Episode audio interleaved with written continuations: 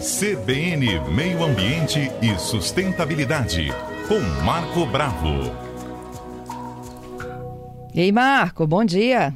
Bom dia, Fernanda. Bom dia, ouvintes da Rádio CBN. Marco, durante a Conferência de Mudanças Climáticas das Nações Unidas, um, um alerta que ficava bem na entrada né, do estande da OMS era do quanto o aquecimento global, as mudanças climáticas impactam na saúde do ser humano. A frase era a seguinte: o preço das mudanças climáticas ele é pago pelos nossos pulmões.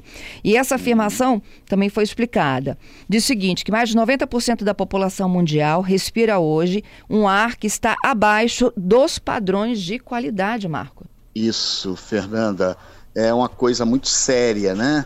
É, a Organização Mundial de Saúde ela estima que 7 milhões de pessoas morram todos os anos decorrente né, da poluição atmosférica.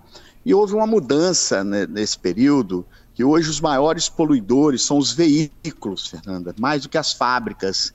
Né? Então, quer dizer, antigamente você tinha a indústria como um padrão é, de maior poluidor, de grande poluidor. Hoje são os veículos. Por isso que a gente tem que mudar a matriz energética de forma processual, principalmente os transportes coletivos, é, transportes de carga que usam diesel. Olha que o diesel melhorou muito, né? A quantidade de dióxido de enxofre liberado pelo diesel antigamente era imensa. Hoje o diesel melhorou bastante, mas nós temos que caminhar, né, através de políticas públicas, para melhorar essa questão é, do uso dos combustíveis ou a eliminação de uso de combustíveis fósseis em transporte coletivo e transporte de carga.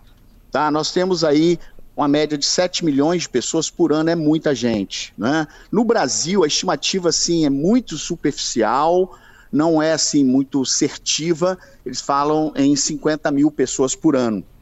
Isso é um dado da USP, professor Paulo Saldiva, que inclusive teve aí, uhum. né? Teve na, na rádio, teve aí no nosso estúdio, é uma pessoa muito esclarecida, um pesquisador da questão atmosférica.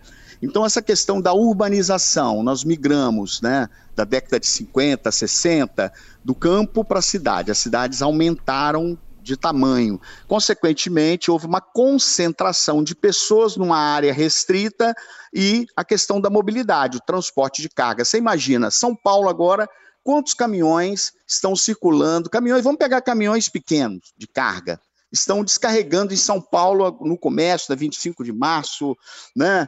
E em outros bairros ali de grande concentração de pessoas agora, nesse exato momento. Né? Então nós precisamos rever essas políticas. Os caminhões deveriam ser elétricos, caminhões pequenos, ônibus, mas desde que né, o, a energia que vai abastecer tanto os caminhões quanto os ônibus, seja fotovoltaica, eólica. Não adianta nada eu criar uma política pública de veículos elétricos, veículos a hidrogênio, se eu não tenho fonte, né, fonte é, saudável para produzir energia. Então, por exemplo, garagem de ônibus, as garagens são imensas, todas deveriam ser de placas fotovoltaicas, para você produzir energia que vai abastecer os veículos, mas precisa de política pública. Renovação da frota. A cidade do México, Fernanda, já foi a cidade mais poluída do mundo, não está nem entre as 10 mais. Por quê? Fez uma substituição da frota, um incentivo à troca de veículos antigos. Você lembra quando a EDP estimulou a troca de geladeiras, Lembro. de televisores? Por causa é, da eficiência assim energética, né? É, mais eficiente. Então nós precisamos também ter uma política que vai gerar renda, vai gerar emprego, né, na troca desse veículo. Lá na, na Cidade do México foi interessante que eles pagaram pelos veículos, mas o motorista tinha que ir dirigindo o veículo, dirigindo até os pontos de reciclagem, o veículo parava num ponto, o, o, motorista, o proprietário recebia um cheque, na época era 5 mil dólares, e uma linha de financiamento com juro barato para comprar caminhão novo, com o diesel mais limpo, né? mais eficiente, menos poluente. Consequentemente, isso melhorou consideravelmente a poluição na cidade do México, uma cidade aí de proporções de São Paulo, grande demais, né? E geralmente esse também é um outro problema, que as pessoas estão morando muito longe do local de trabalho. Então nós precisamos também rever essa questão da mobilidade, da questão da infraestrutura da cidade e onde tem inúmeros edifícios abandonados no centro. Pega o centro de Vitória, a quantidade de prédios fechados, abandonados, correndo até risco de queda, de acidentes, né? Vamos pegar aquele prédio antigo INSS, Ministério da, da Saúde, está lá do lado do, Palá, do Teatro Carlos Gomes, há quantos anos ele está fechado? Quantas moradias poderiam ser construídas ali? Que a pessoa não precisaria pegar o Transcol lá de Serra, da final da Serra, de Vila Velha, de Guarapari, né, de Fundão, para vir trabalhar no centro de Vitória. Você ia melhorar a questão da mobilidade, diminuir o número de pessoas circulando, porque a pessoa morando perto do local de trabalho, ela vai, de certa forma, ir de bicicleta, ir a pé, e você, além de tudo, revitaliza o centro, está abandonado, está fechado, a quantidade de lojas fechadas, a gente passa ali dá até uma tristeza danada, né, ver o centro de Vitória. Não é o centro de Vitória, não. Centro de Belo Horizonte, centro de São Paulo, é uma, uma realidade atual, centro do Rio de Janeiro, então nós temos que rever essas políticas voltadas para a melhoria da mobilidade, a troca de combustível em veículos de carga e veículos de transporte coletivo, é, ônibus elétricos, ônibus a hidrogênio. O Brasil é o grande líder na produção, vai se tornar, né? O grande líder na produção de energia limpa, vai ser o player mundial.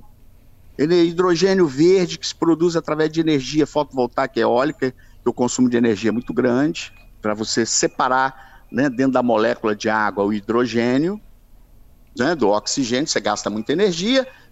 E o que, que sai do escapamento de um ônibus movido a hidrogênio? Água, vapor da água. Então é o, é o combustível do futuro. Ônibus elétricos, caminhões de cargas, caminhões elétricos estão cada vez mais eficientes. Tem baterias aí de mil quilômetros já. Você roda mil quilômetros para poder consumir energia daquela bateria. Você tem uma série de oportunidades, inclusive de renda, de emprego, de geração de emprego, na construção civil, revitalizando esses prédios, troca de tecnologia, né, do uso. É, o petróleo vai acabar? Não, nós vamos continuar usando o petróleo por décadas. Mas nós temos que ter uma política prevendo a substituição gradativa principalmente no transporte urbano. O Espírito Santo, ontem eu passei por um ônibus elétrico, fiquei encantado com o ônibus do Transcol elétrico, um ônibus verde, um verde oliva, muito bonito o ônibus.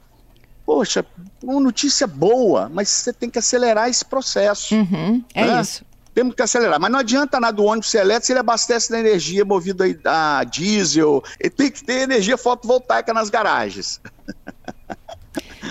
Pois é, vamos salvar os é. pulmões e o planeta. Obrigada, viu, Marco? É, Até quarta melhora, que vem. Hein? Só melhora a qualidade do ar se a gente trabalhar na causa. O que está causando?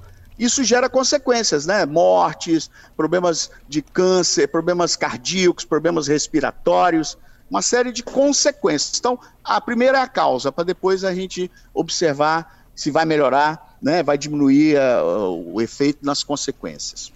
Muito obrigada, viu? Até quarta que vem. Eu que agradeço, Fernanda. Um grande abraço a todos os ouvintes da Rádio CBN.